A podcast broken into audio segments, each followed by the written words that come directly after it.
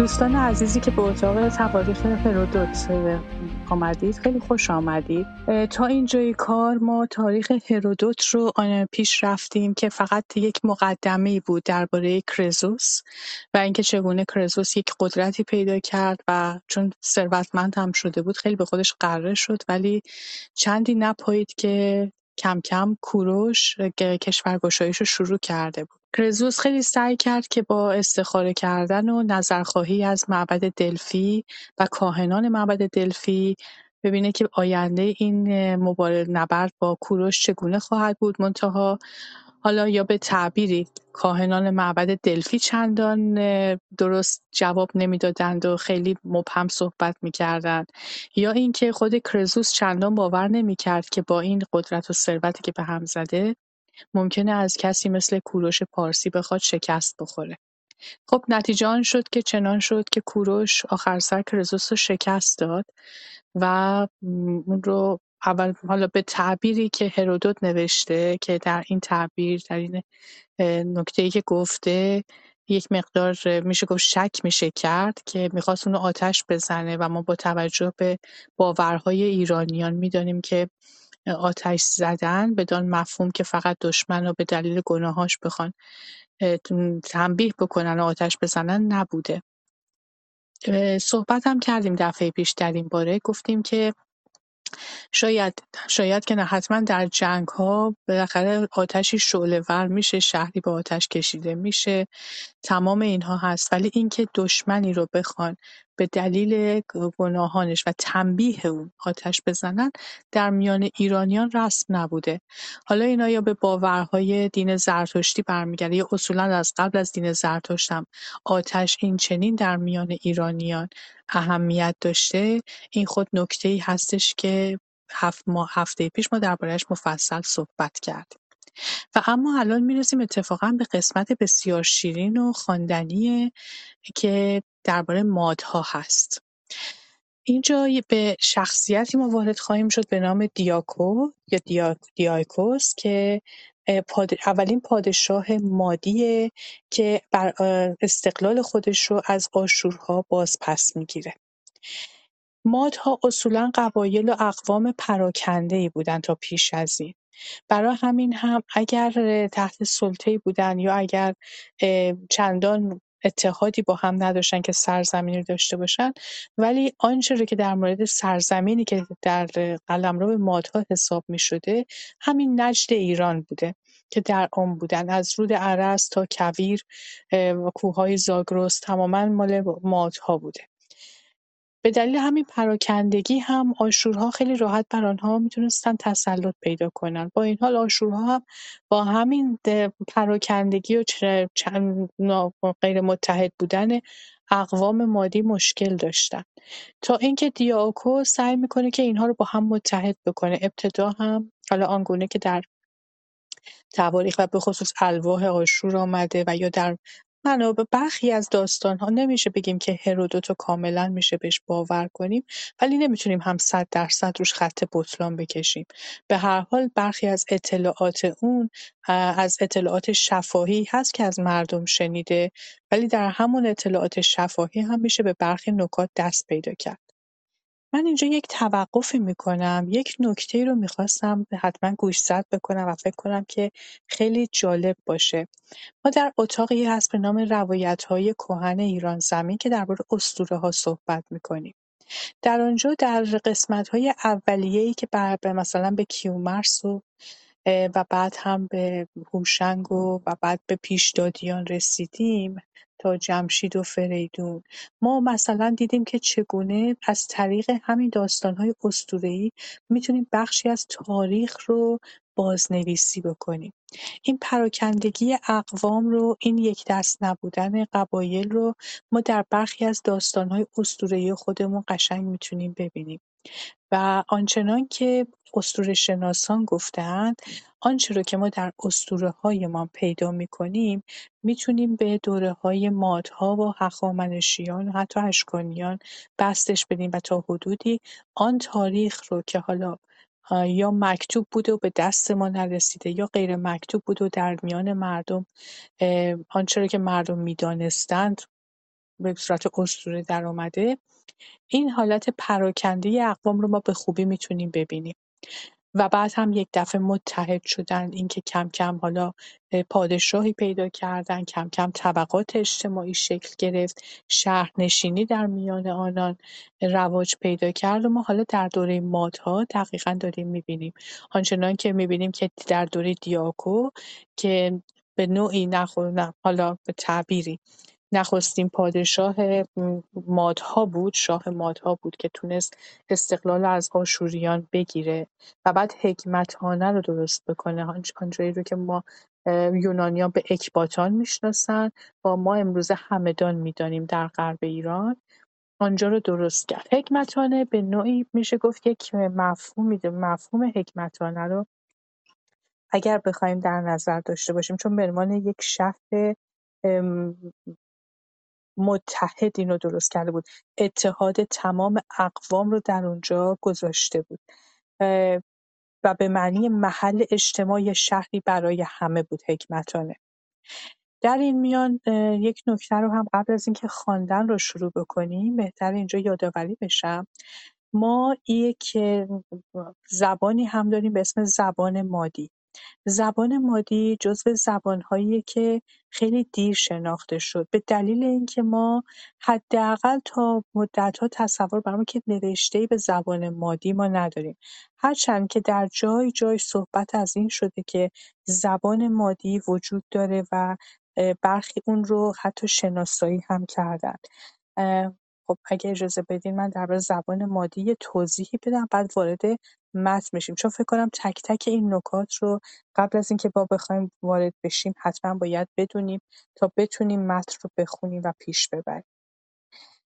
زبان مادی از زبان‌های ایران باستانه و زبان قوم ایرانی تبار ماده که نخستین دولت ایران رو ایرانی رو در سالها در اواخر سده هشتم قبل از میلاد بنیاد نهادند.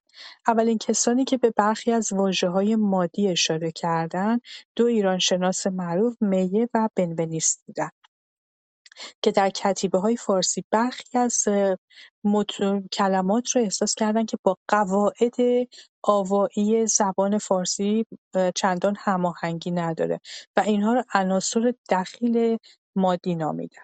بعد کم کم در کتیبه‌های آشوری و بابلی و الواح ایلامی، اسناد آرامی و متون یونانی تونستن کلمات مادی بیشتری رو شناسایی بکنن، مثل مثلا نام‌های خاص، اشخاص، قبایل، مکان‌ها، اصطلاحات لشکری و کشوری.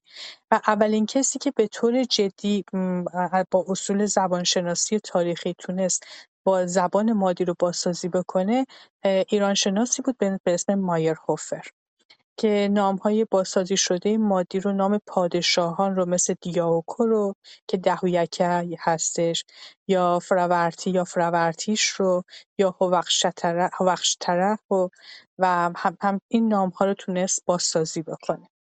حالا ما گزارش هرودوت رو حتما خواهیم خوند، ولی رد پای بسیاری از تغییرات زب... زب... تغییرات آوایی که برخی واژگان مادی در زبان پارسی رو داشته، باستانشناسان تونستن حدس بزنن و تونستن این نام‌ها رو پیدا بکنن.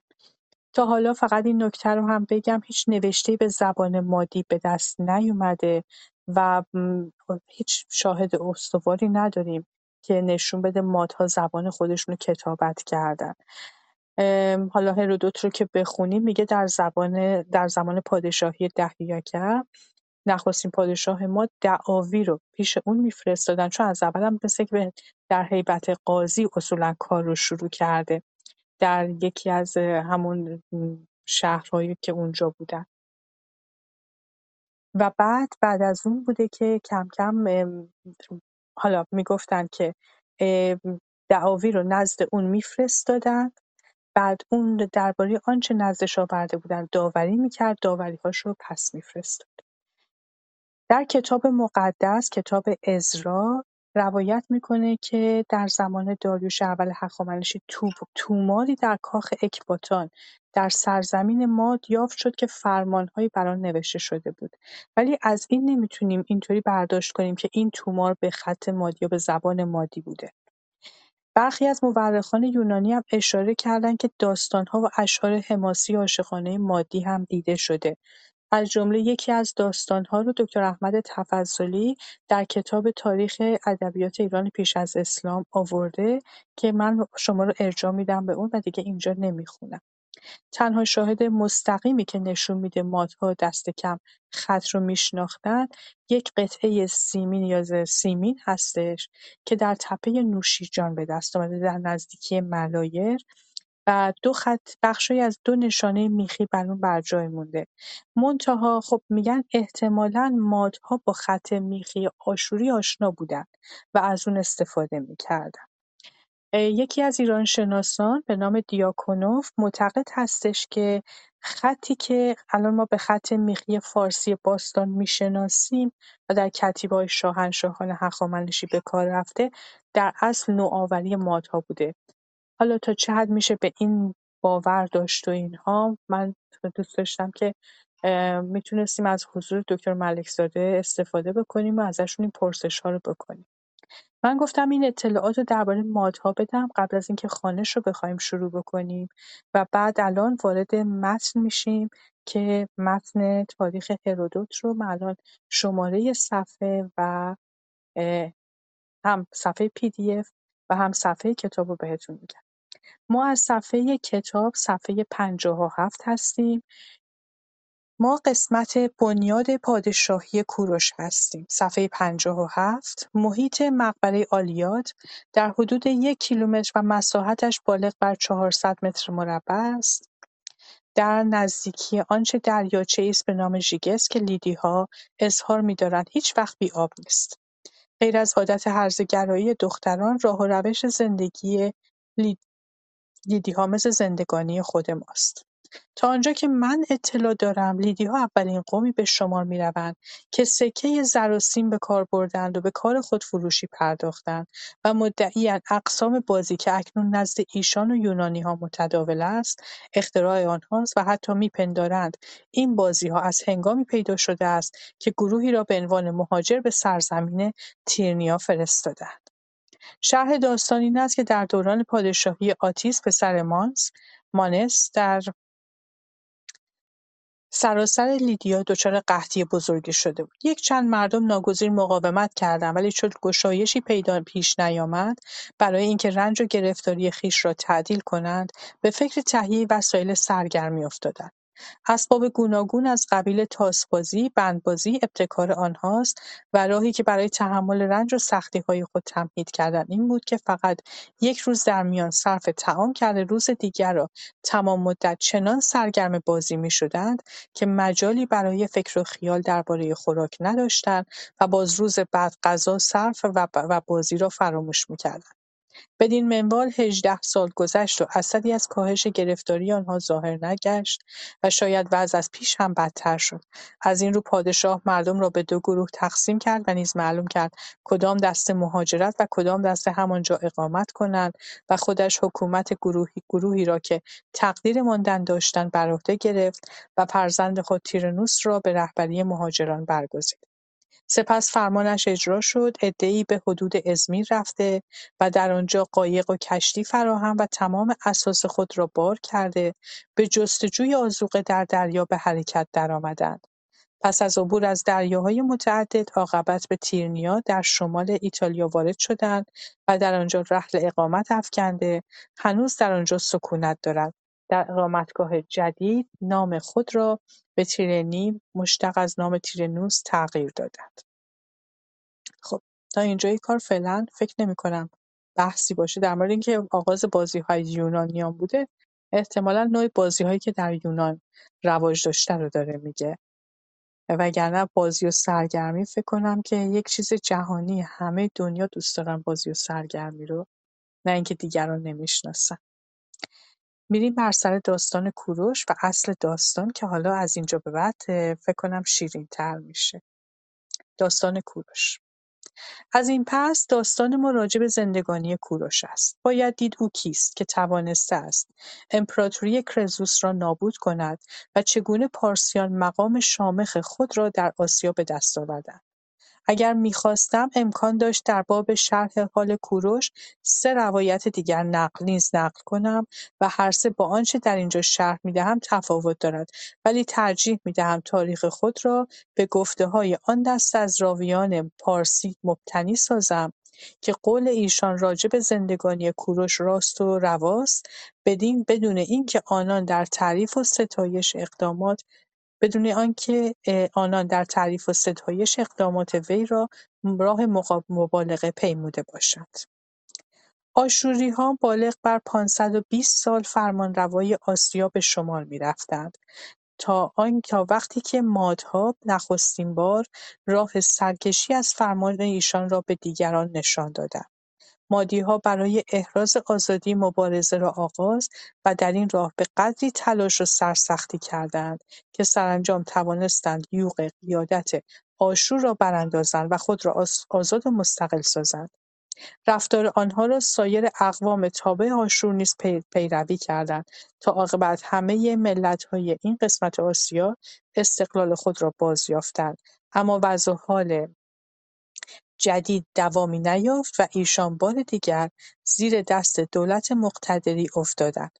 عامل این دگرگونی جدید دیاکو از مردم ماد، فرزند فرورتیش فرورتیش بود، مردی با شایستگی فراوان که پیوسته نیز در صدد تحصیل نفوذ و اقتدار بود.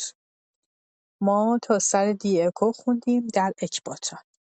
پس اینجا ما فقط داریم با شروع داستان این که چگونه مادها از یوغ آشورها در آمدند و همین باعث شد الهام بخش اقوام و قبایل اقوام دیگری که تحت نفوذ آشوری ها در آمده بودند بشه و آنها هم دم از استقلال بزنن. منتها اینکه حالا چقدر موفق شدن و اینکه آدم در یک کاری یک هدفی داره و موفق میشه خود یک مرحله است. اینکه چگونه موفقیت رو نگه داره مرحله دیگری است.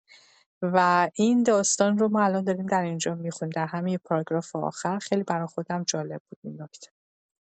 دیاکو تمام اقوام قاره قاره منظورش قاره آسیا آزاد بودند تا آن که زیر سلطه ارباب واحدی قرار گرفتند که چگونگی آن به شرح زیر است. در میان مادها مرد زیرکی زندگی میکرد به نام دیاکو، فرزند فرورتیش یا فرورتیش.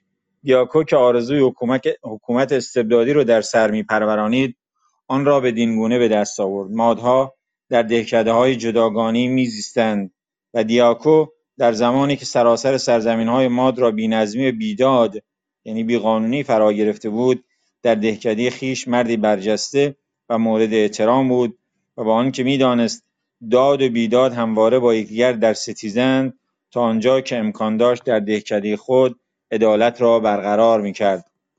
مردم دهکده که شاهد رفتار او بودند، او را به داوری میان خود برگزیدند و او چون می‌خواست به قدرت برسد، خود را پیرو راستی و داد نشان داد. از آنجا که اهالی دهکده خودش دهکده خودش او را بسیار می‌ستودند، این آوازه در دهکده‌های همسایه نیز پیچید که دیاکو یگانه مردی است که منصفانه داوری می‌کند و روستاییان دیگر که قبلا قربانی داوری‌های بیدادگرانه شده بودند به نزد او شتافتند که در اختلافات میان آنان داوری کند و رفته رفته همه رفته رفته همه برای داوری پیش او می‌رفتند و سرانجام کار به جای رسید که داور دیگری را قبول نداشتند. مراجعان او هر روز افزایش می‌یافتند، زیرا در همه جا همگان از درست درستی داوری‌های او سخن می‌گفتند. آنگاه وقتی دیاکو وجود خود را بایسته دید، دیگر به جایی که می‌نشست و قضاوت می‌کرد خرسندی نداد و اعلام کرد چگونه می‌تواند از امور شخصی خود چشم بپوشد و تمام روز به حل و فصل مشکلات دیگران بپردازد. آنگاه بی‌نظمی و تاراج شدیدتر از گذشته در دهات اثر گرفته شد و مادها گرد هم جمع شدند تا چاره‌ای بیاندیشند که گمان می‌کنم در واقع با یکی از دوستان دیاکو مشورت کنند. سرانجام به این نتیجه رسیدند که در وضع کنونی زندگی برای ما ناممکن شده است، پس بهتر است کسی را شاه کنیم تا به خوبی بر کشور حکومت کند و ما بتوانیم بیان که در اثر قانون در اثر قانون شکنی از خانه‌هایمان رانده شویم، در آرامش به کار و زندگی خود بپردازیم. آنگاه مردم بران شدند تا شاهی برگزینند و بیدرنگ دریافتند چه کسی را باید انتخاب کنند و همه نام دیاکو را بر زبان راندند و سیل ستایش‌ها به سوی او سرازیر شد. پس او را شاه کردند. نخستین خواسته دیاکو آن بود که اقامتگاهی در خور این لقب برایش بسازند و دستی نگهبان برایش فراهم آورند تا بتواند اقتدار خود را اعمال کند. مادها آنچه می‌خواست به او دادند. بنای بزرگ استوار در جایی که خود تعیین کرد برای ساختند و به او حق دادند از میان مردم دستی نگهبان برای خود انتخاب کند. او همین که بر جایگاه فرمانروایی قرار گرفت، مادها را مجبور کرد شهری واحد بسازند و از زندگی در دهات خود چشم بپوشند. مادها اطاعت کردند و بنا به فرمان او شهری بزرگ و استوار در جایگاهی مناسب ساختند که اکباتان کنونی است و دارای چندین ردیف دیوار یا باروی متحدالمرکز است. اکباتان تلفظ یونانی هنگمتانی ایرانی بود. نقش شهر طوری است که هر بارو از باروی قبلی با کنگره‌هایی که دارد بلندتر است، یعنی چون شهر روی تپه‌ای بنا شده، کنگره دیوارهای درونی بالاتر از ردیف پایین است و البته قصد سازندگان نیز چنین بوده است. این حصارها که گرد شهر را گرفتند در هفت ردیف تو در تو هستند و آخری و آخری کاخ شاه و گنجینه‌های او را در بر گرفته است. بزرگترین آنها تقریباً برابر با طول حصار آتن است.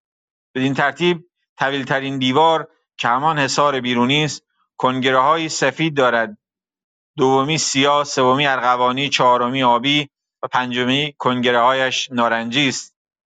پس از بیرون به درون پنج حصار اول رنگ‌های گوناگون دارند، اما کنگره‌های دو حصار آخر با نقره و طلا روکش شدند. دیاکو این باروها را برای محافظت از خود و کاخ خود ساخت و خانه‌های مردم در بیرون و گرداگرد حصار آخر ساخته شد. وقتی این کار انجام شد، نخستین آداب درباری مقرر گردید. هیچ کس حق نزدیک شدن به شاه را نداشت. تمام خواسته‌ها و گفته‌ها توسط رابطه‌ها به عرض می‌رسید و دیدن شاه ممنوع بود. به علاوه خندیدن یا انداختن آب دهان در حضور شاه ناشایست تلقی می‌شد. علت برقرار کردن این آداب آن بود که مبادا دوستان و همراهان پیشین که با او بزرگ شده و از نظر شأن در سابق مانند او بودند با دیدن او جریه‌دار شوند و به اندیشه دسیسه علیه او بیفتند. اما اگر هیچ کس او را نمی‌دید، همه فکر می‌کردند که وی موجودی استثنایی و برتر از افراد عادی است. وقتی این مقررات وضع کرد، وقتی این مقررات را وضع کرد و پایه‌های قدرتش استوار شد، حکومتی دادگرانه برقرار کرد. شاکیان, شکا... شاکیان شکایات خود را کتباً و توسط رابطه‌ها تقدیم می‌کردند و او این عریضه را همراه با رأی داوری خود برمی‌گرداند. او بدین گونه دادخواهی‌ها را سامان داد و مقررات زیر را نیز برقرار نمود. ترتیبی داد که در جریان ارتکاب هر بزه یا جرمی قرار گیرد و آنگاه بزهکار را احضار و بر حسب خلافی که کرده بود مجازات می‌کرد. زیرا در سر سر... یک نکته‌ای که اینجا اشاره کرده بودم قبلا و باز هم ما در لابلای کلام هرودوت دقیقاً می‌تونیم اینو ببینیم، پراکندگی قبایل ماد بوده. به دلیل همین پراکندگی اقوام با همدیگه معمولاً در جنگ و گریز بودن و احتمالاً اینطوری بوده که از همدیگه به هم دستبرد می‌زدن، همدیگه رو آزار می‌دادن و این وسط دیاکو در قبل از اینکه بخواد رهبری تمام اقوام رو بر عهده بگیره و به قولی شاه مادها بشه، به حالت قاضی بوده و قضاوت می‌کرده.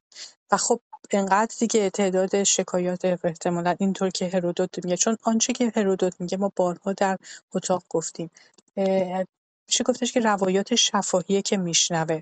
خودش در بالا اگه همین قبل از اینکه داستان دیاکو رو بخواد بگه گفتش که سه روایت درباره کوروش شنیدم ولی من فقط یکی از اونها رو میگم. پس نشون میده که هر آنچه رو که ما داریم در هرودوت میخوانیم روایاتی است که از دیگران شنیده و در اینجا روایت پارسیان رو داره برای ما تعریف میکنه که حالا از دید خودش بی‌طرفانه تر بوده.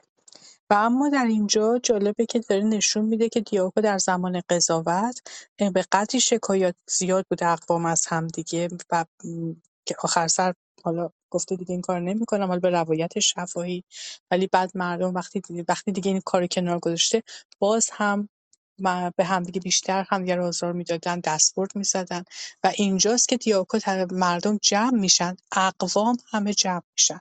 دقیقاً ما اینجا داریم اینو می بینیم. بار دیگر تبهکاری پیدا شد. مادی‌ها آن وضع نابهنجار را در جرگه‌ای همگانی مورد رسیدگی قرار دادند.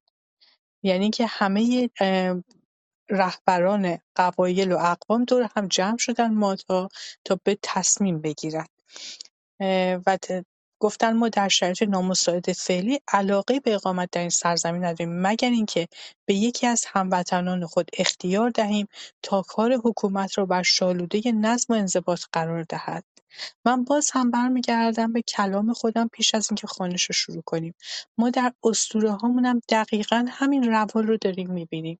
زمانی که این اقوام میان کم کم تو نجد ایران جا جایگزین میشن، خب ما در اسطوره هامون داریم می‌بینیم در یک دوره‌ای حتی اینها سپاه نداشتن، ارتشی نداشتن، هیچی نداشتن، لباس پلنگینه مثلا به تنشون بود، اسلحه‌ای نداشتن. در زمانی که پسر کیومرث کشته میشه اینها چون هیچ اسلحه‌ای نمیشناختن که بتونن با دشمن که حالا دیو نام میبرن بجنگن، یه جوری عقب نشینی میکنن، فقط سعی میکنن جابجا بشن که با دیوان طرف نشن. و خب همین خودش وقتی میایم برمیگردیم به تاریخ و تاریخ رو میخونیم داریم میبینیم که یه این دوره نبوده که همچین که ما داریم میخونیم اقوام آمدن پایین بلافاصله همه جا نشستن و همه چی به قول خودمون خیلی گل و بلبل شد، خیلی همه چی خوب شد. نه، قبایل آمدن پایین ولی با همدیگه هم چندان خوب نبودن، به هم دستبرد می‌زدن، همدیگه رو آزار می‌دادن تا بالاخره به این نتیجه رسیدن که و بعدش هم به دلیل همین اختلافات متوجه با هم همدیگه هم آزار می‌دادن به هم و بعد کم کم فهمیدن که با این اختلافات نمیتونن کاری رو انجام بدن الا اینکه فقط هی مجبور شدن جا به جا بشن. و چون حالا کم کم داشت شهرنشینی، شهرسازی اتفاق می افتاد و یک جانشینی رو می‌خواستن تجربه کنن، حالا دوره هم کم کم جمع شدن که ببینن چه کار بکنن که از این حالت گریز و دستبرد زدن و آزار رهایی پیدا بکنن و بعد تمام اینها رو به دست کسی میسپارن که بتونه رهبری اونها رو به عهده داشته باشه. و چون دیاکو خیلی خوشنام بوده در آن زمان، اون رو شایسته این رهبری میدونن. اولین اقدامی هم که میکنه به زیر دستان خودش فرمان میده برای اقامت پادشاه یک کاخ درست کنن و دسته نگهبان بذارن. یادتون هست گفتم درباره حکمتانه یا اکباتان یا حکمتانه، همان همدان امروزی، نام اون شهری برای همه بود. یعنی جایی که تمام اقوام رهبرانشون جمع بتونن جمع بشن و در آنجا با همدیگه در مجمع جرگه‌ای بتونن با همدیگه تصمیم بگیرن برای اتفاقات و یا اقدام‌هایی که میخوان انجام بدن.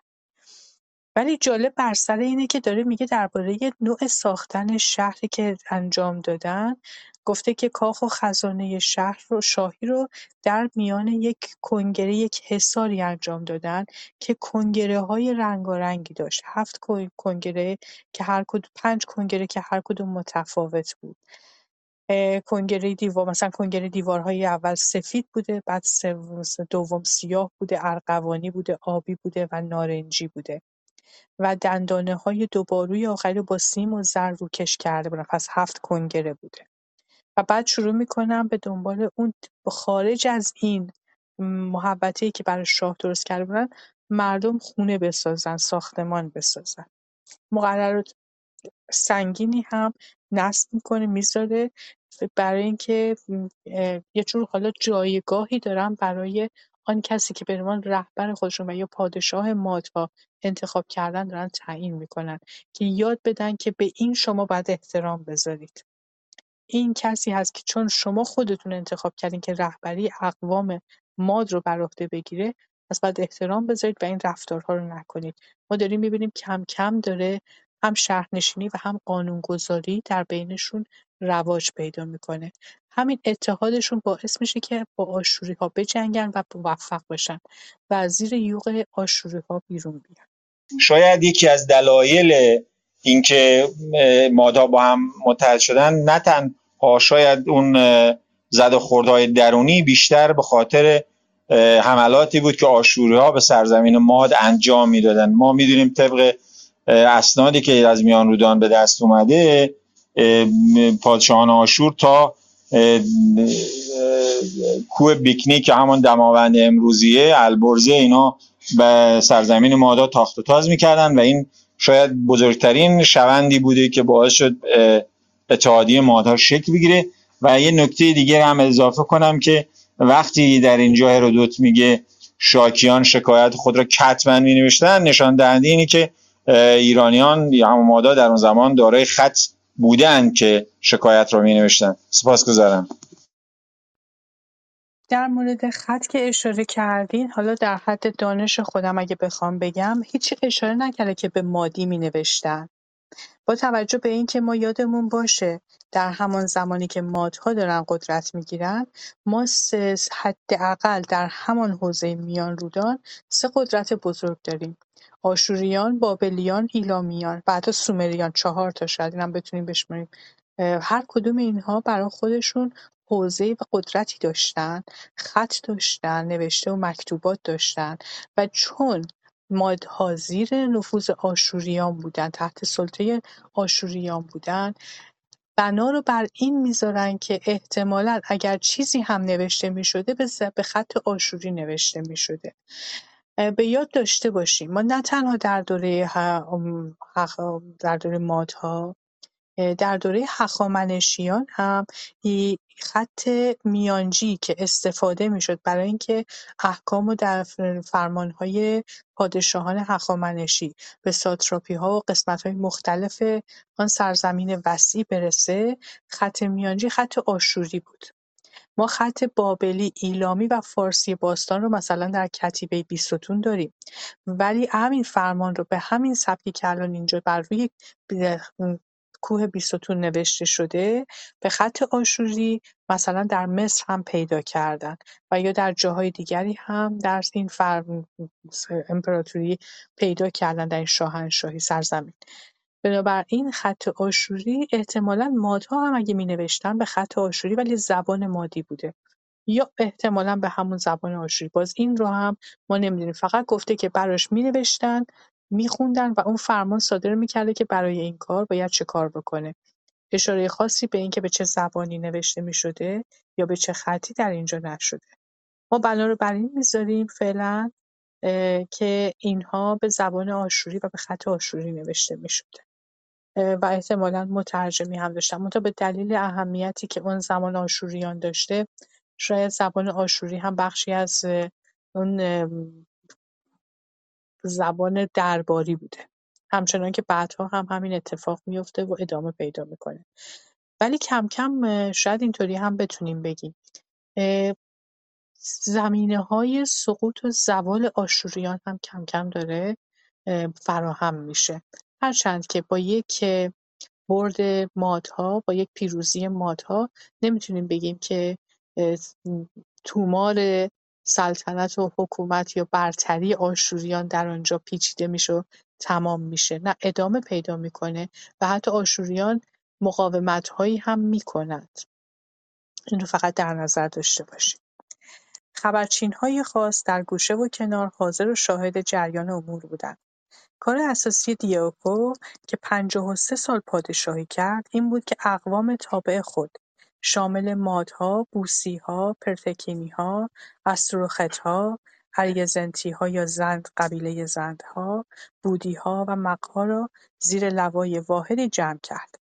او بر حدود قلمرو خود بیش از این نیفزود، ولی پسرش فرورتیش که جانشین پدر شد به حکومت ماد اکتفا نکرد و در صدد فتوحات نظامی افتاد.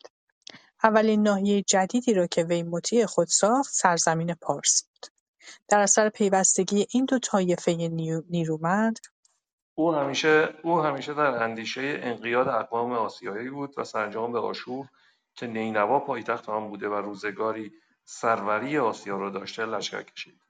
در این دوره آشور به واسطه پراکندگی همدستان قدیم خود تنها مانده بود، اما هنوز از قدرت کافی و ثروتی سرشار برخوردار بود. در جنگ با آشور قسمت عمده لشکریان فرورتیش از بین رفتند. او بیست و دو سال پادشاهی کرد و پسرش کیاکسار هوخشتره نواده دیاکو جانشین پدر شد. این پادشاه در زمینه جنگ و ستیز از نیاکان خود اشتهار بیشتری یافت و اولین کسی بود که تقسیمات لشکری در یک قشون آسیایی را اساس نهاد و سربازان را که پیش از وی در هم و برهم بودند به دسته های نیزه‌دار، کماندار و سوار نظام تقسیم کرد. هوخشتره ستیزه با لیدی ها را آغاز کرد. در همان نبردی که نام روز آفتاب گرفت و هم او بود که همه اقوام آسیایی ساکن مشرق رودخانه هالیس قزل ایرماغ حالیه را با دولت خود متحد ساخت. من یه نکته بگم که از دید خودم خیلی جالب آمد. در بخش اسطوره ها ما در قسمتی داریم که مثلا جمشید آمد و طبقات رو کم کم شروع کرد. در قسمت دیگری داریم که وقتی که فریدون و آرش تیر و کمان رو انداخت و سرزمین رو مشخص کرد، بعد حالا منوچه اگر اشتباه نکنم، البته روایات مختلفه که آرش مال کدوم دارست، ولی ما حالا میذاریم بر سر منوچه. منوچه پس از اون شروع کرد ارد سپاه رو تقسیم قدرت تقسیم کردن به کماندار و دقیقاً این همینی که الان ما داریم اینجا میخونیم، که اینجا هم الان گفته برگشته گفته که در این دوره آشور جنگ و ستیزه کمان دسته نیزه‌دار و کماندار و سوار نظام تقسیم کرد. این رو ما در تاریخ بلعمی و در تاریخ حالا در تواریخ دیگر هم به قشنگی میتونیم ببینیم، مثل اینکه شما دقیقاً دارین تاریخ مادها رو دارین میخونین، همون چیزی که در اینجا داره اتفاق میفته. اگر به این نکته دارم اشاره میکنم، خواستم به اهمیت اسطوره ها اشاره بکنم. اسطوره ها فقط قصه هایی نیستن که ما قشنگ خوشمون بیاد و بخوایم تکیه بدیم به یک صندلی و اونها رو بخونیم و لذت ببریم. علاوه بر اینها رد پای تاریخمون رو پیدا میکنیم.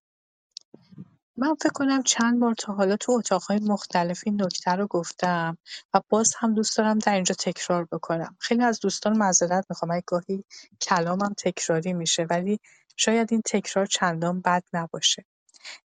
مدت‌ها الان از زمانی که رسانه‌های جمعی به وجود آمده، حالا بعد از فیسبوک ما می‌دونیم که تلگرام و اینستاگرام و واتساپ و بسیاری از اینها، از زمانی که اینها به وجود آمده یک سری پست هایی هست که بدون اینکه هیچ گونه مرجعی داشته باشن، یک سری میدونیم خودمون کلام هایی یا با صحبت هایی رو بدون هیچ منبع و مأخذی مدام میفرستن و همه هم برای همدیگه پست میکنن و لذت هم میبرن. کلام به ظاهر خیلی قشنگه ها، ولی نه به لحاظ تاریخی صحیحه، نه به لحاظ به لحاظ هیچ علمی صحیح نیست. من نمیدونم حالا چرا به هر حال ملت خیلی دوست دارن اینا رو با همدیگه به اشتراک بذارن.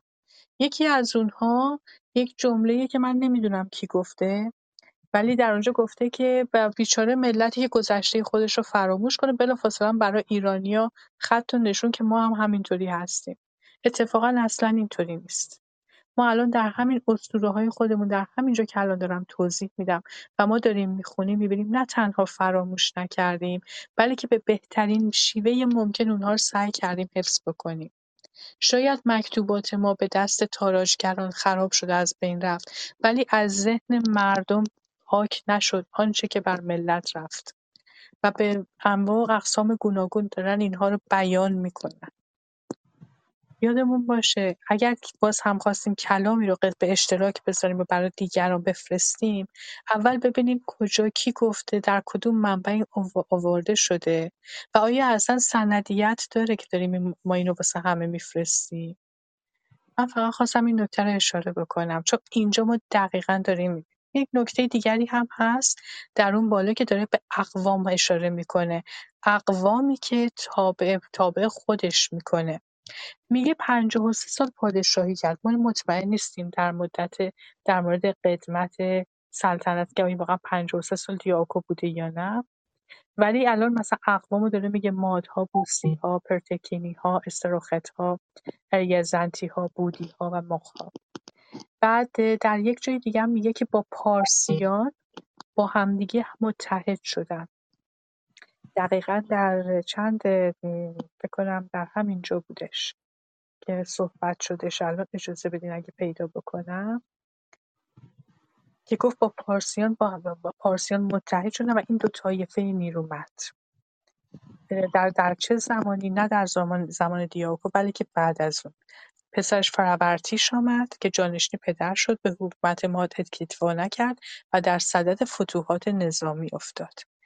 اولین ناحیه جدیدی رو که مطیع خودساز سرزمین پارس بود و این دو طایفه نیرومند همیشه در اندیشه انقیاد اقوام آسیایی بودند. در کتیبه های هخامنشیان ما معمولاً بعد از وقتی که دارن میشمارن که چه اقوامی زیر سلطه هخامنشیان بودن و کمک کردن بهش در گسترش شاهن قلمرو به شاهنشاهی، پارس ها و مادها معمولاً در رده های بالا قرار دارن.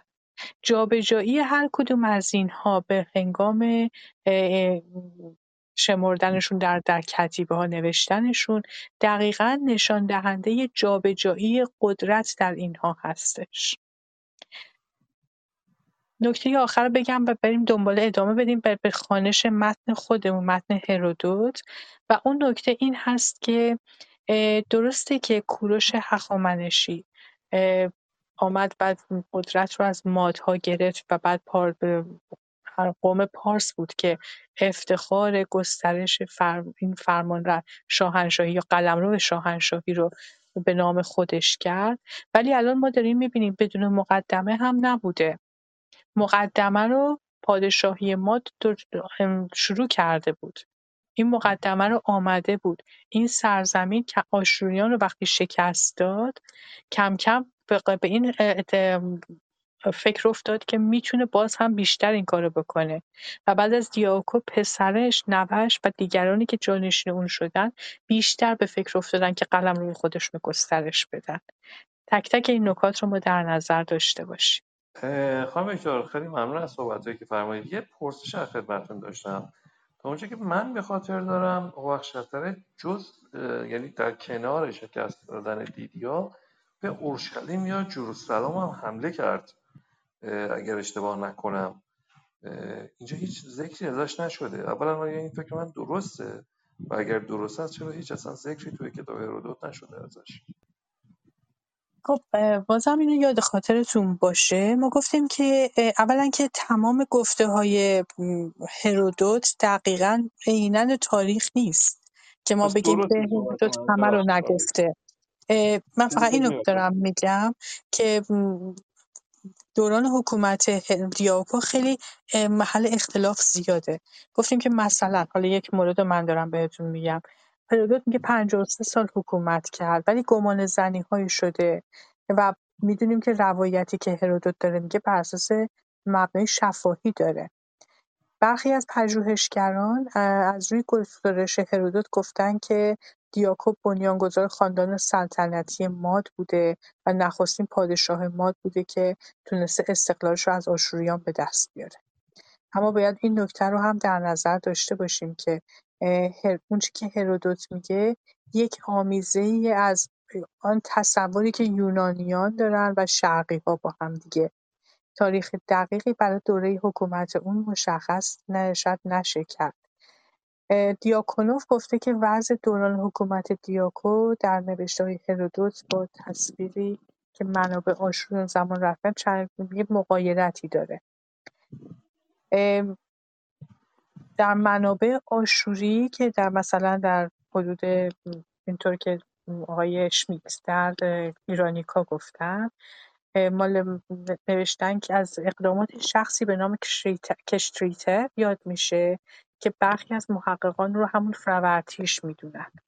اگر ما بخوایم اینو طوری حساب بکنیم میشه گفتش که ششصد و هفتاد و چهار پیش از میلاد رو به عنوان پایان پادشاهی دیاکو حساب میکنه و با احتساب حکومت پنجاه و سه ساله اون که آغاز دوران پادشاهی دیاکو، پس بعد حدود هفتصد و بیست و هشت پیش از میلاد باشه. اینها همه یه مقدار اختلافات که اینطوری داریم حساب میکنیم. میگم ما داریم تاریخ هرودوت رو میخونیم، نه به این هوا که داریم تاریخ میخونیم و به این حساب که اون رو پدر تاریخ دونستن. به این بهانه که تاریخ هرودوت تاریخ یونان نیست، تاریخ ایرانه. یکی از منابعیه که بر مورخان و ایران شناسان برای نوشتن تاریخ ایران باستان و باستان شناسان حتی ازش استفاده میکنه.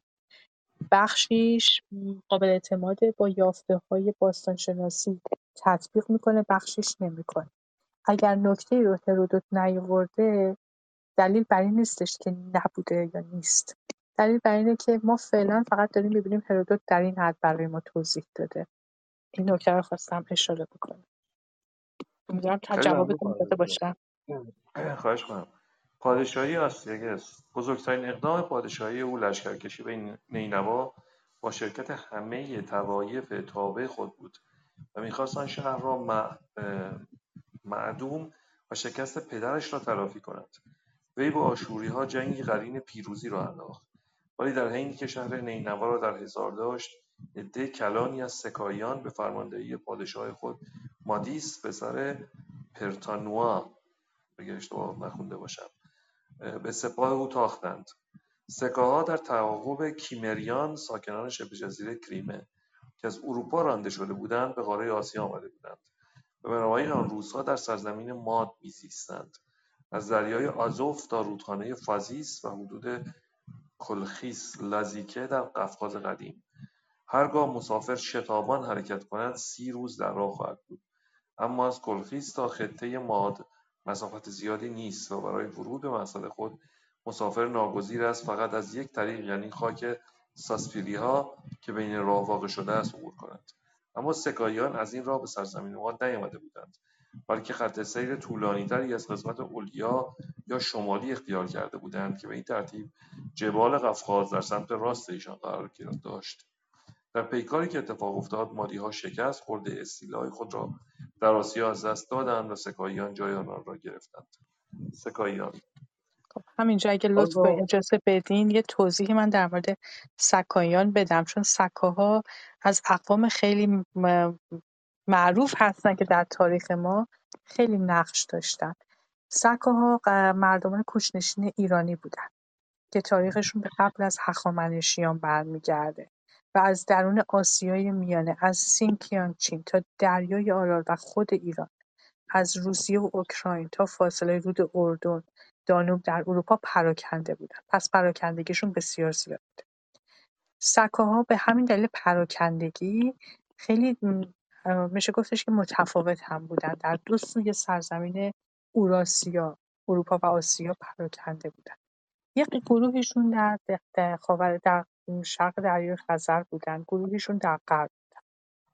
هرودوت سکاها رو ازشون نام میبره، در حالی که مثلا کوروش در داریوش ببخشید داریوش پارسی ها رو به سکاها سکاها رو جنگجو و نیرومند میدونه.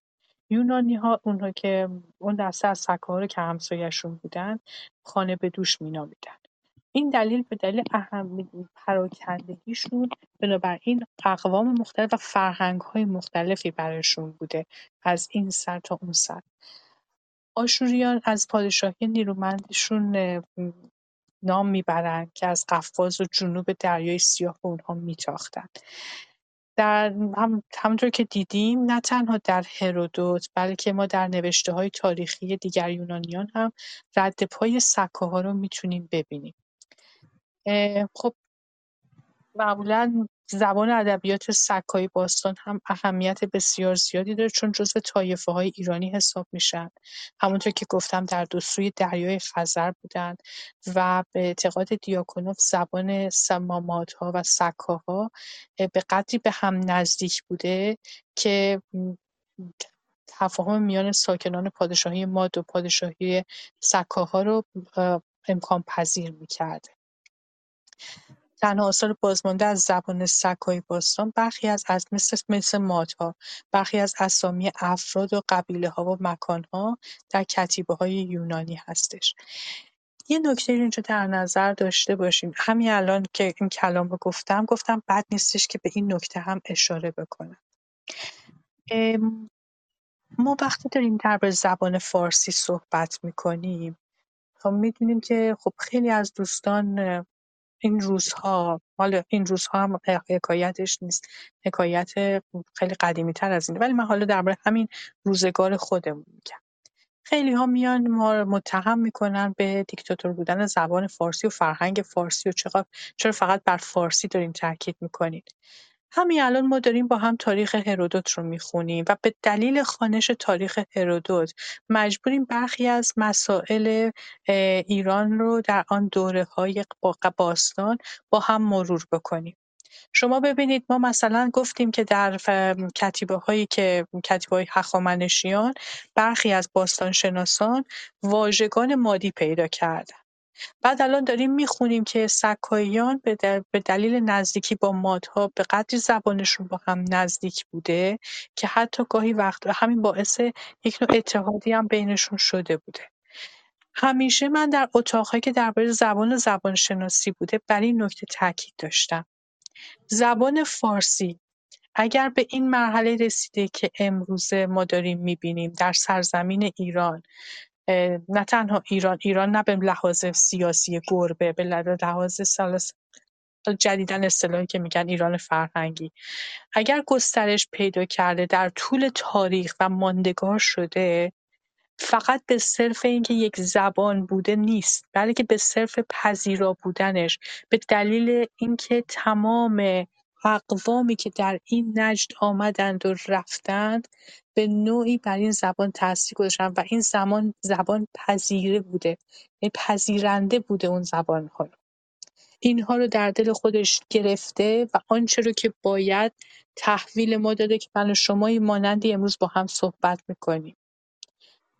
بارها و بارها ببخشید من ممکنه که به دلیل زبانشناس بودن گاهی وقتا ممکنه یه ذره از مسیری که داریم میخونیم دور بشن، ولی چون الان در برای سکاها مادها داریم میخونیم و داریم میبینیم که چه تأثیری بر تاریخ باستان ما داشتن، بارها و بارها من گفتم که دوستانی که مثلا معتقدن باید زبان فارسی رو از عربی پاک بکنیم، گفتم شما مطمئنید آنچه رو که به عنوان فارسی سره میشناسید از که از از مادی نیومده، از زبان مادی نیومده، مطمئنید که از زبان سکایی نیومده. بارها من این رو گفتم.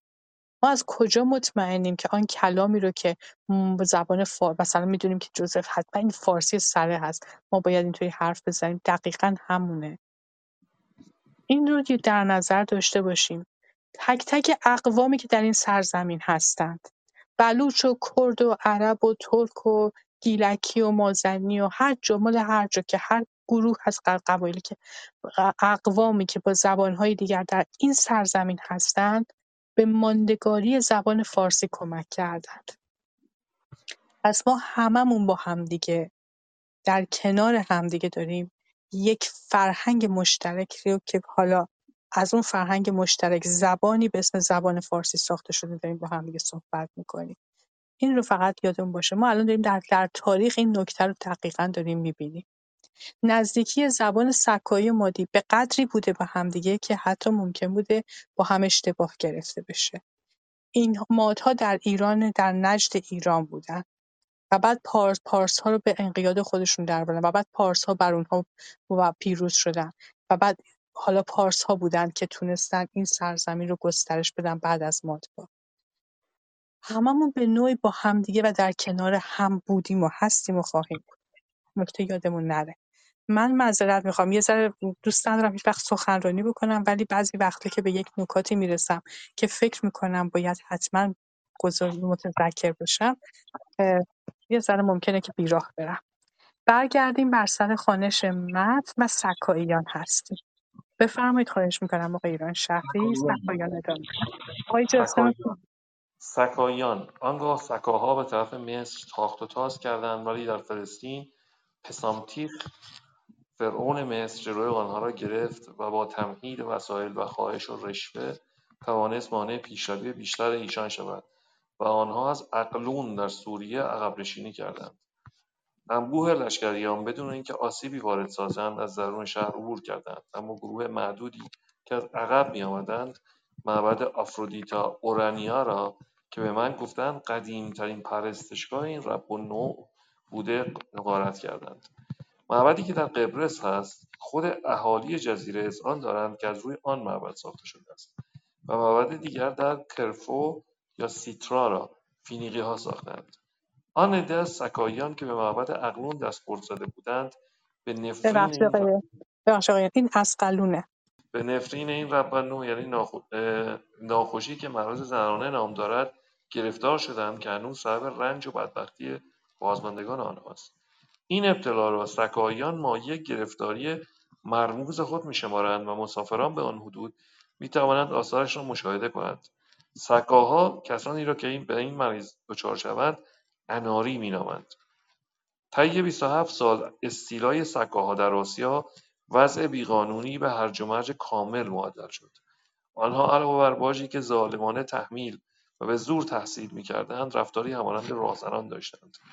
از هر طرف تاخت و تاز و مال مردم را قصد و ضایعه می‌کردند، تا روزی که کیاکسار و گروهی از مادها جمع کلانی از ایشان را به ضیافت خوانده در حال مسیح همه را به قتل رسانیدند و بدین منوال مادها قدرت از دست رفته خود را باز یافتند.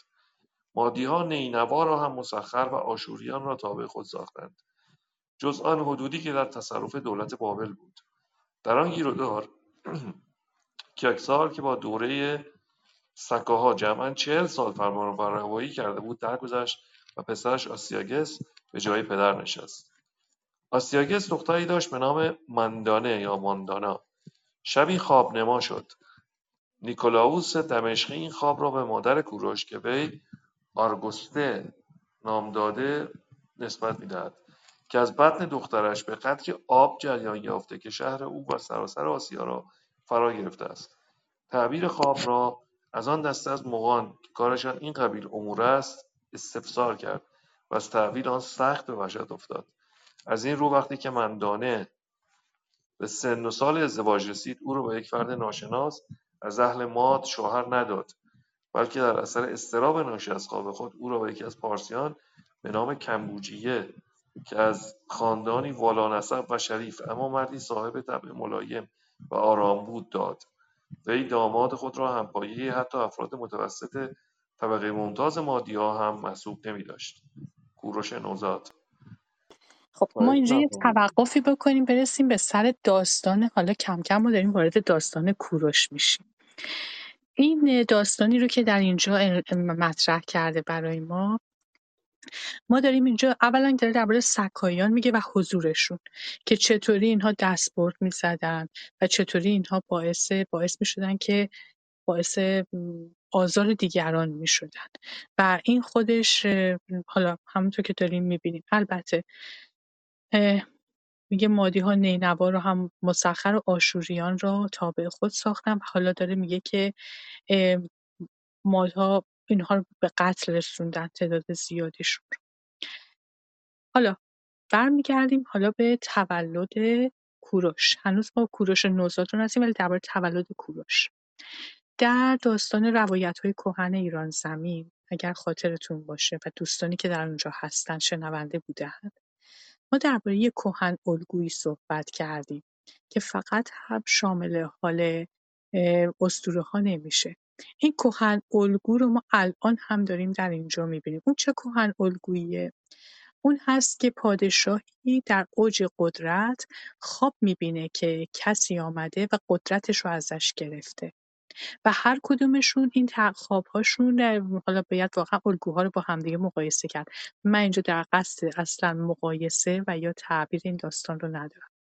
ولی در داستان اساطیر ایرانی این اتفاق چند بار میفته. یکی از اون موارد مثلا داستان ضحاکه که خواب میبینه که حکومتش به قدرتش مثل این که مثلا داره از بین میره و کسی هست که میاد. تعبیر حداقل اینطوری بوده، وقتی که هم به زنش میگه از خواب بیدار میشه و هم بعدن وقتی که مغان یا منجمان رو میخواد و اونها میان براش میگن، یعنی کسی میاد که همه رو از بین میبره و این پادشاهی تو رو از میان میبره. ما همین رو الان در مورد کوروش هم داریم میبینیم. همین اتفاق در فرهنگ سامی هم میفته، مثلا در مورد حضرت موسی و فرعون در کتاب مقدس در عهد عتیق آمده. خب تمام اینها باعث میشه که ما به یاد همین اینو یک نوع کهن الگو بدامیم. اینجا داره میگه آستیاگس دختری داشت به نام مندانه یا ماندانا، شبی خواب نما شد. نیکولاوس دمشقی خواب را به مادر کوروش که وی هرگست نام داده نسبت میدهد. حالا اینو مترجم نوشته که از بطن دخترش به قدری آب جریان یافته که شهر او و سراسر آسیا را فرا گرفته. تعبیر خواب را از آن دست از مغان که کارشان این قبیل امور است استفسار کرد و از تعبیر آن سخت به وحشت افتاد. اینجا ما داریم درباره مغان صحبت میکنیم. ما در مورد ادیان دین دوره مادها اطلاعات چندانی در دست نداریم. اگر اینجا داره در مورد مغان میگه، درباره کسانی میگه که میتونستن از روی ستاره خوانی آینده پیش بینی کنن و یا خوابها رو تعبیر بکنن. معبران خواب بودن. بنابراین وقتی که حالا وقتی که تعبیر خوابش رو میشنوه به وحشت میافته. واسه همین مندنه یا دخترش رو که به سن سال ازدواج افتاده بود فکر میکنه که به یک فرد ناشناس بده که ترکیف فرد سرشناس باشه نده از اهل ماد، چون ممکنه که یعنی بیشتر دشمن رو از خودی از مادها میدونسته، هیچ این رو تصور نمیکرده که ممکنه این اتفاق مثلا از یک قبیله مثل پارس ها این اتفاق بیفته.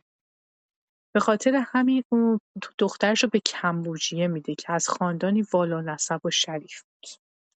در مورد همین داستانی که الان گفته شده ما در من حداقل خودم در در یکی دو تا کتاب، یکی پیر بریان و یکی هم پیر لوکوک که هر دوشون درباره هخامنشیان نوشتن و از ایران شناسان معاصر هستند، نوشته که کوروش به خانواده‌ای تعلق داشت که نام جدش هخامنش نامیده میشد. پس از نخستین جان جانشین چیش پیش، همون گونه که از کتیبه بیستون میاد، این خانواده به دو شاخه تقسیم میشه. کوروش به شاخه مهتر تعلق داشت، همان شاخه‌ای که به برکت وجود اون میراث ماد را از نو احیا کرد و پایه‌های شاهنشاهی پارس رو ریخت. و شاخه کهتر زمانی به اوج رسید که داریوش اول بر تخت جلوس میکنه. حالا به زندگی نامی مفصل کوروش رو میگه که در حاله‌ای از ما افسانه هست. خوندیم و دیدیم که و حتی در کوروش در گزنفون کوروشنامه گزنفون هم درباره تربیت که درباره رمان تربیتی درباره کوروشه در اونجا هم میگه که چگونه این خوابو دیده و این اتفاق افتاده و میگه که موبدان بودن که ماندانا رو در شکم وقتی که داشت بر جای پدر بزرگ تکیه خواهد زد و دستور میده که نوزاد رو بکشن. حالا ما الان اینجا به این قسمت هم خواهیم رسید. من فقط خواستم به اهمیت این داستان و این کهن الگویی که معمولا در بسیاری از اسطوره ها و به خصوص اسطوره های ایرانی هست این رو متذکر بشم. کوروش نوزاد آنگاه کمبوجیه مندانه را به همسری گرفت و با خود به زادگاهش پارس برد. سپس در همان میان بار دیگر آستیاگس در خواب دید از شکم دخترش تاکی رویده که بر سراسر آسیا سایه افکنده است. مثل دفعه پیش باز تعبیر خواب رو از مغان پرسید. سپس دنبال دختر خود که در این موقع حامل بود فرستاد. وقتی مندانه از سفر وارد شد او را تحت مراقبت شدید قرار داد. منظورش آن بود که نوزادش را تلف سازد، چرا که مغ تفسیر کرده بود که خوابش به این معنی است که نوادهش بر تاج و تخت او دست خواهد یافت و برای آنکه از پیش آمد چنین خطری جلوگیری کند به مجرد اینکه کوروش به دنیا آمد آستیاگس یکی از منسوبان خود را به نام هارپاگ یا هارپاگوس که مباشر املاکش و بیش از همه کس مورد اعتماد بود احضار کرد و به او اظهار داشت: ای هارپاگ، به تو فرمانی خواهم داد که هرچه باشد باید مورد نهایت توجه خیش قرار دهی. چه اکنون کلید نجات من در دست توست. اگر در انجام این امر حضور ورزی و صلاح فرد دیگری را در نظر گیری، روزی فرا خواهد رسید که خودت نیز در دامی که میگستری فرو خواهی افتاد. باید نوزاد مندانه را به خانه خود برد برده او را به هر قسمتی که ترجیح میدهی معدوم و در خاک کنی. هارپاگ جواب داد: سرورم، تا کنون هیچ گاه از من قصور و خطایی ندیده ای. در آینده هم بسیار سعی در آینده هم سعی بسیار خواهم کرد که موجب آزردگی خاطر همایونی نشوم. فرمان سرورم هر چه باشد کار من اطاعت است و بس. نوزاد را لباس فاخر پوشاندند به دست به هارپاگ دادند. او اشکریزان کودک را به خانه خیش برد. در ورود منزل آنچه آستیاگس دستور داده بود نزد زنش باز گفت. زن پرسید: اکنون چه خواهی کرد؟ هارپاگ پاسخ داد: البته فرمان آستیاگس را اجرا نخواهم کرد. او میتواند هر چه بخوا... هر قدر بخواهد مرا مورد خشم و عتاب قرار دهد و حتی به کاری یا دست یازد که وخیمتر از اقدام فعلیش باشد، ولی من کسی نیستم که زیر بار این حکم شاق بروم و هرگز دست به چنین جنایتی نخواهم آلود و برای امتنان خیش هم دلایل متعددی دارم. آستیاگس با من خیش و همخون است، اما او ام او حالا در سنین سالخوردگی است و پسری ندارد. پس کن او فردا از دنیا برود و مندانه که من مأمور شده ام فرزندش را نابود کنم به سلطنت برسد. آیا در آن صورت وضعی از از هر لحاظ غیر خطر نخواهم داشت؟ نجات خود ایجاب نجات خودم ایجاب می‌کند که نوزاد تلف شود، اما یکی از غلامان آستیاگس باید او را معدوم کند، نه کسی از گماشتگان من. بعد داشتم دنبال داستان فریدون و ضحاک می‌گشتم و خوابی که ضحاک دیده که بر اساس اون میگه که تطبیق بدم، ببینیم که چقدر در ذهن ایرانیان این داستان با, با اون یکی همخوانی داره، چون به نوعی مثل این میمونه که یک تطابق‌هایی رو هم میان این دو میتونیم ببینیم. چگونگی خوابی که مجدداً آستیاگس میبینه که در از شکم دخترش تاکی رویده شده و باز هم فرمان به این میده که فرزند اون رو بکشن، ولی خب این فرمان اجرا نمیشه برای اینکه اون وزیری که قرار بود این کارو بکنه یا اون پیشکار یا هر بالاخره کسی که نزدیک شاه بوده قرار بود این کارو بکنه، میگه من این کارو نمیکنم، شاید ممکنه واقعا اتفاقی بیفته که من بتونم کمک بکنم. و این داستان خیلی جالبه. ما تا حدودی همین حالت رو در داستان دیگری هم می‌بینیم، در داستان فریدون. کودک رو به شبانی به نام میترادت میتراد میتراداتس می‌پیسپارند تا او را به جای پسر خود که به هنگام تولد درگذشته بود بزرگ بکنه. این رو پیر لوکوک میگه در کتاب خودش. نام زن چوپان اسپاکو بود که بنا به گفته هرودوت در زبان مادی یعنی ماده سگ. این اطلاعات اتفاقاً دقیقه. از کجا؟ بنا به زبانشناسی تاریخی نام سگ در زبان مادی اسپاکا بوده و در صورت پارسی اون ساکا بوده که نام فارسی سگه و در من بعدها در مباحث سکاها هم ما میبینیم که مثلا سکاها هم چنین نسبتی با همین کلمه اسپاکا و ساکا دارن. صورت‌های مختلفی از افسانه کوروش نقل شده که خیلی مورد مطالعه ایرانشناسان قرار گرفته.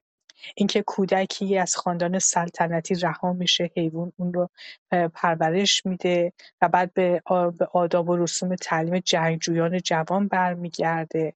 گفته شده خویشاوندی کوروش با مادها ممکنه مجهول باشه، ولی بارها بر اون تاکید شده به این دلیله که پادشاهان پارس میخواستن برای خودشون مشروعیت بطلبن، همان گونه که معتقد بودن ایرانیان و پارسیان به خون به خونی که باید حتما فره کیانی ما نامشو میذاریم، به اون فره خیلی اعتقاد داشتن، به خونی که باید حتما در رگهای با اون کسی که میخواد به سلطنت بشینه باشه. به همین دلیل برخی از ایرانشناسان معتقدند که این داستانی که این گونه گفته شده ممکنه یک داستان جعلی باشه، فقط برای این که بتونن این رو مشروعیت کوروش رو به عنوان یک پارسی که میخواد به سلطنت برسه توجیه بکنه. اون فقط یک شاه ساده بوده و شاه ساده آنشان هم بوده که تونسته پارس رو یک پارچه و متحد بکنه و بر علیه مادها و آستیاگس قیام بکنه و اکباتان رو تسخیر بکنه. خب تا اینجای کار فعلا ما به اینجا رسیدیم. مهرداد و کوروش نوزاد. سپس وی قاصدی نزد یکی از شبانهای شاهی فرستاد و او را به نزد خود دعوت کرد. همان کسی که می‌دانست در کوهستان چراگاهی دارد که پر از جانوران است و برای انجام این منظور محلی بسیار مناسب و مطلوب. نام شبان مهرداد بود. او با زن خود که از کنیزان شاهی و نامش به زبان یونانی کنو یعنی ماده سگس کلمه مادیان سپکو است، به در یک خانه میزیست. مراتع مهرداد در دامنه کوهستانی شمال اکباتان یعنی حکمتانه و در طرف دریای سیاه واقع بود. سایر نقاط آن حدود صاف و هموار است، ولی در این ناحیه که بخش جنوبی منطقه ساسپریها باشد، دامنه‌های کوه پوشیده از درختان جنگلی است. چوپان در اجرای دستورات شتاب کرد و نزد هارپاگ آمد. هارپاگ به او اظهار داشت امر شاهی این است که تو باید این نوزاد را در خطرناکترین نقطه کوهستان که لابد خودت بهتر میشناسی بگذاری تا به زودی طعمه جانوران شود. علاوه بر آن مقرر است به تو اخطار کنم که اگر نافرمانی کنی و به جهتی از جهات در صدد نجات طفل برایی، پادشاه به وجهی که ابدا خوشایند نخواهد بود تو را نابود خواهد کرد. به علاوه قرار است من ناظر جریان کار باشم. مهرداد یا میترادات نوزاد را برداشته از همان راهی که آمده بود بازگشت و بچه را به کلبه خیش برد. اتفاقا زنش که آبستن بود همان روز زایید. زن و شوهر در آن گیرودار گرفتاری خاطر مختلفی داشتند. شوهر به مناسبت بارداری زن و تولد قریب الوقوع فرزند و وزن و زن از آن جهت که هارپاگ شوهرش را عاجلا احضار کرده بود و نمی‌دانست که سبب آن فوریت چیست و از بس نگرانی داشت به تردید افتاد آیا باز شوهر خود را خواهد دید یا نه. از این رو تا شوهر برگشت پیش از آن که به او مجال صحبت دهد پرسید چرا هارپاگ هارپاگ فرمانی آن همه فوری فرستاده بود. وی پاسخ داد زد من باید با غم و اندوه بسیار اعتراف کنم که سروران ما در شهر گرفتاری بزرگی دارند.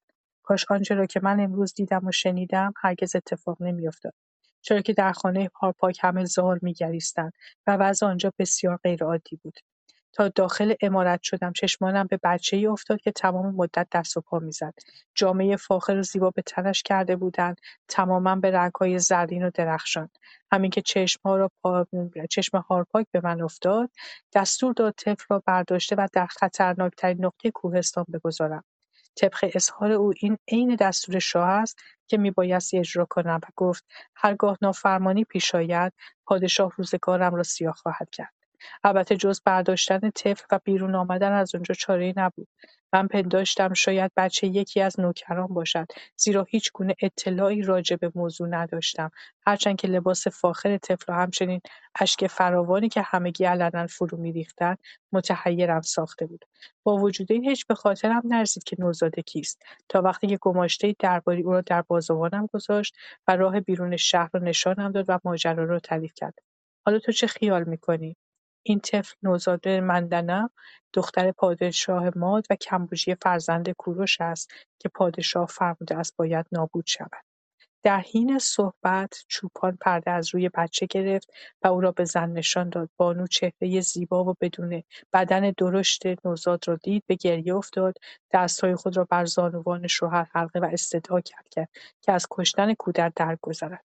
شوهر جواب داد در آن کار اختیاری ندارد، زیرا به زودی هارپاگ مأمور خواهد فرستاد تا اجرای دستور را شخصا بازدید کند و اگر فرمان اجرا نشود وی مرگ شکنجه‌آمیزی خواهد داشت.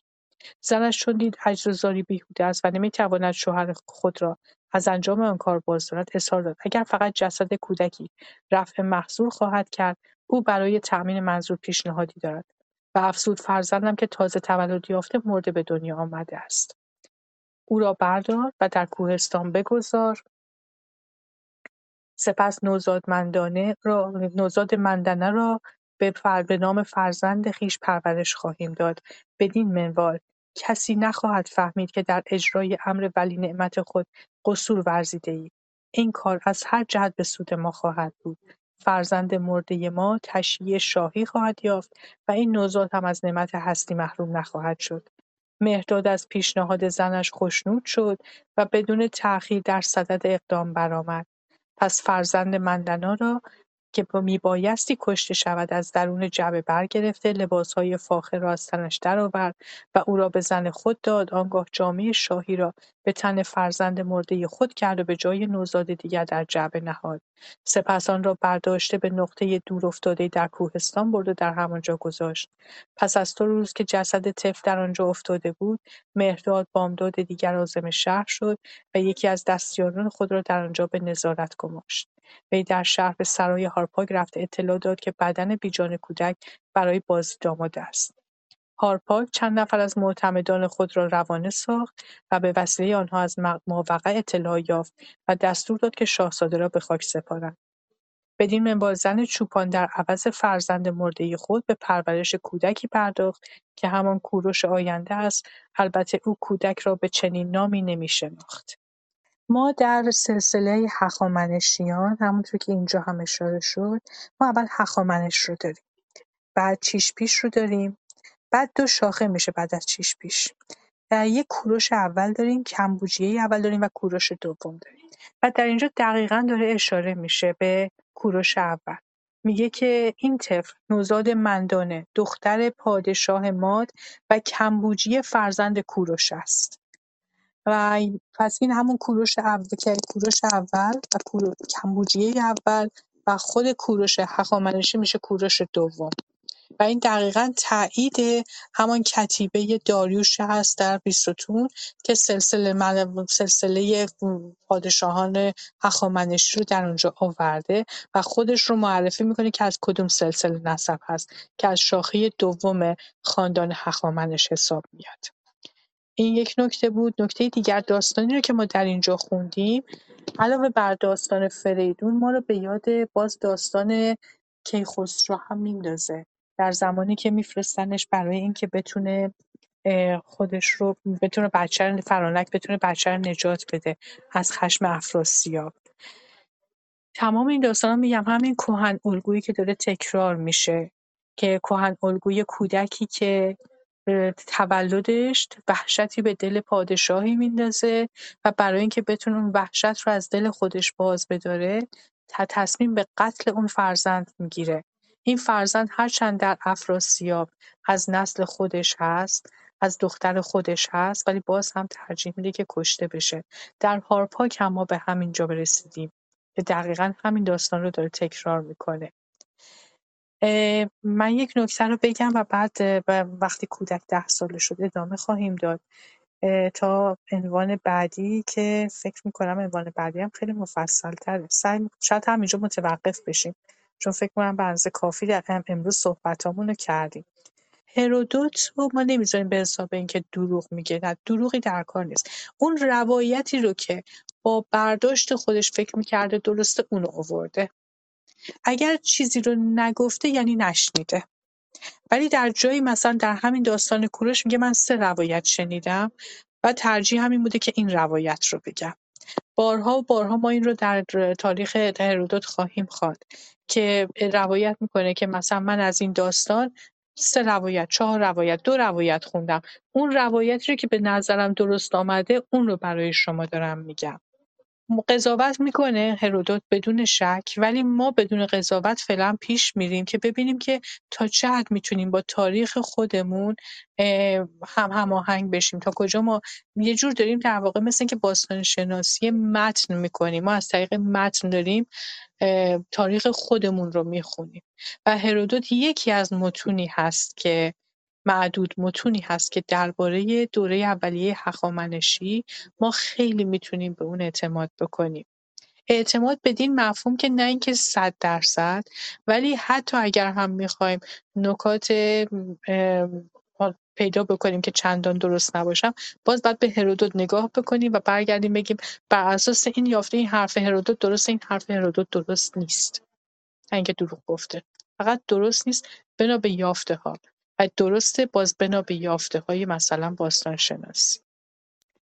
خب ما چی گفتیم؟ ما گفتیم که مادها برای اینکه بتونن، که در دوره دیاکو یک که تونستن خودشون از زیر سلطه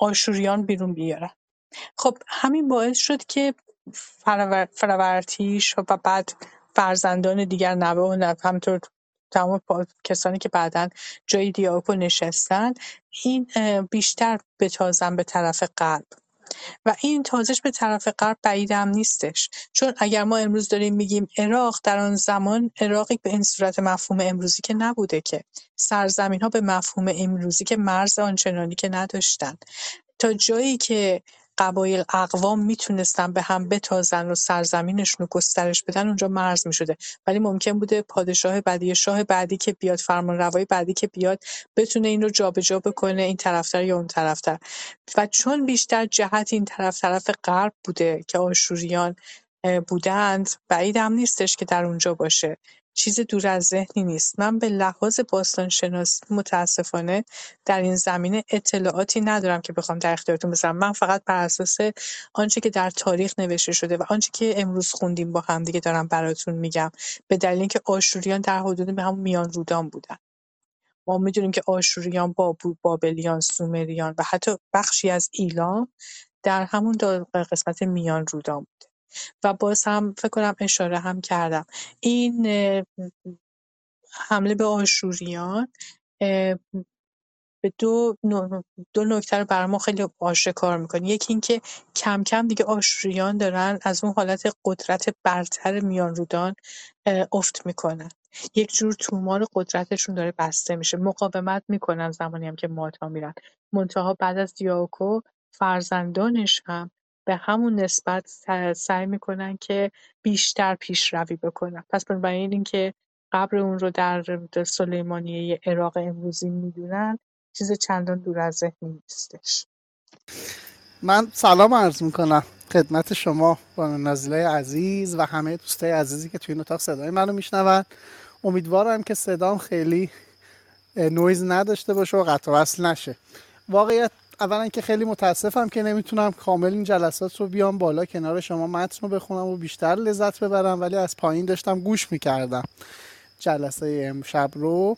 یه خواهشی داشتم، اونم این بود که تو جلسات آینده اگر که فرصتی بود و زمانی بود یه بررسی بکنیم بین این که تو زمان هرودوت آیا متون تاریخی دیگه تو ایران وجود داشته، تاریخ نویسی بوده، حالا شاید اسم نشه آورد یا اصلا اسمی نباشه، یه همچین بررسی رو داشته باشیم حداقل توی یه تایم خیلی کوتاه که ببینیم تو ایران چه خبر بوده. نمیشه که یه ساختار حکومتی، یک تمدنی این طرف بوده باشه، یه تمدنی هم اون طرف باشه، اونها به این مدونی تاریخشون باشه و ما فقط به خاطر جنگ‌ها و اتفاقاتی که افتاده و به تاراج رفتن این متون هیچی نداشته باشیم. این رو یه جلسه با حضور اساتید و کارشناسان یه گپی بزنید. برای من واقعا علامت سوال بزرگیه این موضوع، شاید برای خیلی‌ها این سوال باشه. ببخشید که اومدم روی استیج، چیز خاصی برای گفتن نداشتم. دست شما درد نکنه که این فضا رو مهیا کردین من این سوال رو بپرسم. ممنون. ما خیلی دوست دارم این کارو بکنم، حتما هم دعوت خواهم کرد، پیشنهاد بسیار خوبیه، ولی فقط بذار یه پیش زمینه برات بیام. آنچه رو که ما داریم الواح آشوریه، الواح بابلیه، الواح ایلامی و سومریه که در میشه گفتش که حالا اگر هم بخوایم ما استناد بکنیم به متنی تاریخی که بتونیم اینها رو شناسایی بکنیم، اینها هست. یعنی باز هم ما در مثلا در فکر کنم در اول اتاق بود که گفتم ما به زبان سومری، به زبان مادی معذرت میخوام، ما به زبان مادی ما لوحی آنچنان نداریم. یکی دو تا لوح پیدا کردن در تپه نوشیجان که میگن که ممکنه اونها به زبان مادی باشه، ولی مادها معمولا اگر هم نوشته باشن چیزی به خط آشوری بوده.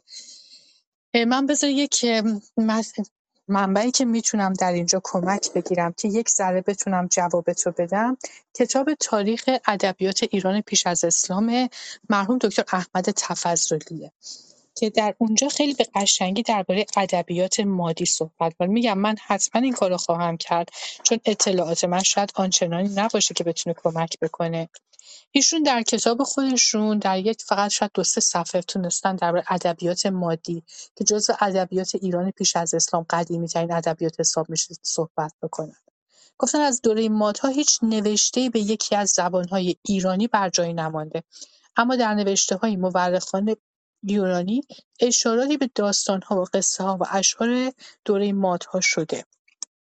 مثلا آسنئوس می‌نویسد خونیاگران با اوراد خود دلاوری‌های کوروش و جنگ او را با آستیاگ پیشگویی می‌کردند.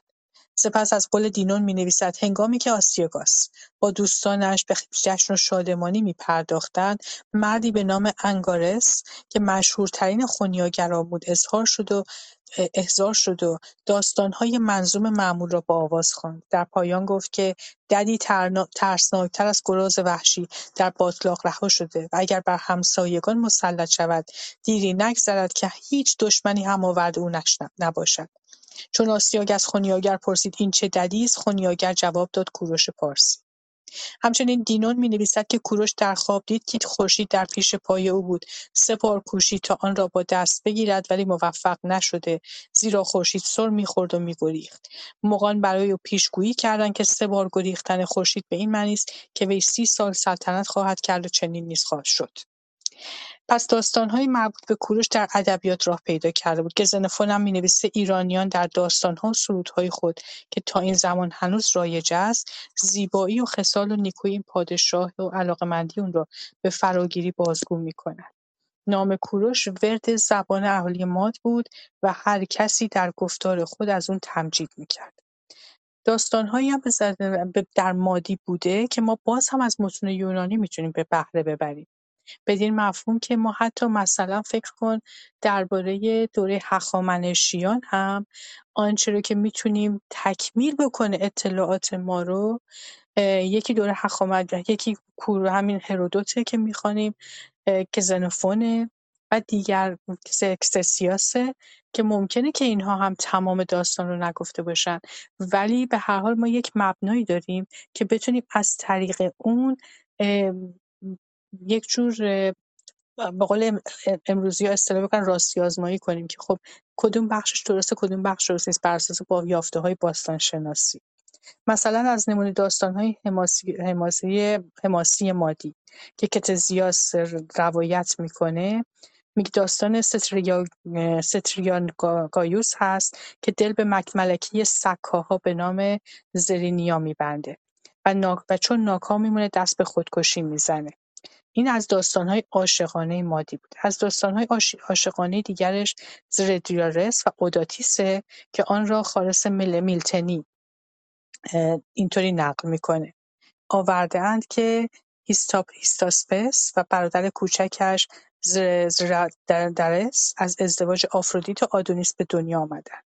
هیستاسپس فرمان فرمانروای ماد و سرزمین‌های سوفلویان بود و زردیارس بر نواحی اولیای دروازه‌های خزر تا تنائیس حکمرانی می‌کرد. در آن سوی تنائیس مراسی‌ها می‌زیستند که فرمانروای آنها اومارتس بود. وی دختری داشت به نام اوداتیس که زیباترین زن آسیا به شمار می‌رفت. و این داستان رسیدن این دوتاست به هم دیگه. پس این دوتا داستان عاشقانه رو هم که حتی در مادی حالا ما میشنویم که در میان مادها بوده، ما از روایت‌های یونانی میشنویم. و باز هم دارم میگم اگر ما بخوایم درباره تاریخ خودمون تحقیق بکنیم، تاریخ باستانی خودمون، متون آشوری، متون ایلامی، بابلی و سومری خیلی بیشتر کمکمون هستن. متنی که ما اولین متونی که ما در دست داریم که به فارسی باستان هست، متن بیستون داریوش هست، داریوش کبیر هست که در یک اتاقی هم ما خواندیمش. ولی متنی که صرف برگردیم بگیم که این متن فارسی هست یا مادی هست و ماد مورخان ماد نوشتند، یا نبوده یا ما متاسفانه به دستمون نرسیده به طور خاص. باز هم از پیشنهادت ممنونم. سعی میکنم که حتما متخصصین این حوزه رو دعوت بکنم بیان در این باره برامون صحبت بکنن. پیر بریان در کتاب امپراتوری هخامنشی جلد یک می نویسه صرف نظر از عناصر واقعی گرایانه موجود در افسانه های بنیانگذار هرودوت و کتسیاس و قطعه های پراکنده در آثار دیودوروس سیسیلی و یوسینیوس، یگان اطلاعات ما درباره این وقایع از اسناد بابلی دوران فرمانروایی نبونیدوس به دست آمده که متعلق به پانصد و پنجاه و شش تا پانصد و سی و نه پیش از میلاد. بر مبنای این اسناد شاه کله در نخستین سال فرمانروایی خود رویا رویایی می‌بیند که در آن مردوک به او اطمینان می‌دهد که خطر مادها در منطقه حران کمی بعد از میان خواهد رفت. اون در حقیقت هنگامی که سال سوم یعنی پانصد و پنجاه و سه پیش از میلاد فرا رسید، مردوک کوروش شاه شاه انشان خادم جوان خود را به پا داشت. کوروش سپاهیان عظیم اومنمنده را با سپاه قلیل خود از هم پاشید و بر ایشتوویگو پادشاه مادها چیره شد و او را به اسیری به سرزمین خود برد. متن بابلی دیگری درباره به نام وقایع نامه نبونیدوس به پیروزی کوروش صراحتاً اشاره می‌کند. بند پیش از فرارسیدن هفتمین سال فرمانروایی نبونیدوس حاوی این متن. ایشتوویگو سپاه خود را تجهیز کرد و به کوروش شاه انشان به قصد فتح حمله برگشت. سپاه بر ایشتوویگو شورید و او را به اسارت گرفت. آنان او را به کوروش تسلیم کردند. کوروش به سوی اکباتان شهر شاهی رفت. سیم، زر، امتعه، اموالی که به مناسبت به مثابه غنیمت از اکباتان برگرفت با خود به انشان ببرد. این اسناد با اطلاعات فراهم آمده از سوی مؤلفان دوران باستان در بعضی موارد در هماهنگی و در بعضی موارد اختلاف دارد. یکی از پرسش‌هایی که همیشه برای مورخان پیش میاد این که آیا کارهایی رو که فعال یعنی همین حملاتی که کوروش بر ضد ایشتوویگو کرد یک استراتژی عمومی بود که هدف اون مقابله با مادها، لیدیایی‌ها با بابلیان بود، یا این یا این درست همون چیزی که ممکنه خواننده از مطالعه متون کلاسیک در مورد فتح فتوح کوروش استنباط بکنه. از این گذشته افسانه بنیانگذار که هرودوت اون رو به تفصیل شرح میده بر خیانت عده‌ای از بزرگان ماد به ایشتوویگو تاکید شده و این احتمال وجود داره که در پی انتشار خبر نزدیک شدن سپاه پارس به فرماندهی کوروش، ایشتوویگو سپاهیان ماد رو تحت فرمانروایی هارپاگ قرار داده باشه، یعنی همون کسی که پادشاه ماد اون رو به سبب نجات جان کوروش در کودکی تحقیر کرده و کیفر داده. هارپاگ هم پس از که حالا داستان برمیگرده به داستانی که ما بعد از این خواهیم خوند، ولی منابع ما متاسفانه منابعی که مال داخل خود مادها یا پارس ها باشه ما بدان مفهوم نداریم. با این حال چشم سعی میکنم دوستانی رو دعوت کنم که خیلی تخصصی تر در این باره، تخصصی در آن حد که کلاب هاوس مقال معروف صبر و تحملش رو داره، چون به هر حال کلاب هاوس هم اتاق دانشگاه نیست که ما بخوایم خیلی دقیق و خیلی دانشگاهی آکادمیک حرف بزنیم. سعی خودم میکنم خیلی آکادمیک با منبع براتون اینجا صحبت کنم، ولی به هر حال تحمل جمع هم انقدر آکادمیک شاید نباشه. شب بر همه شما خوش و براتون شب خوش رو آرزو میکنم.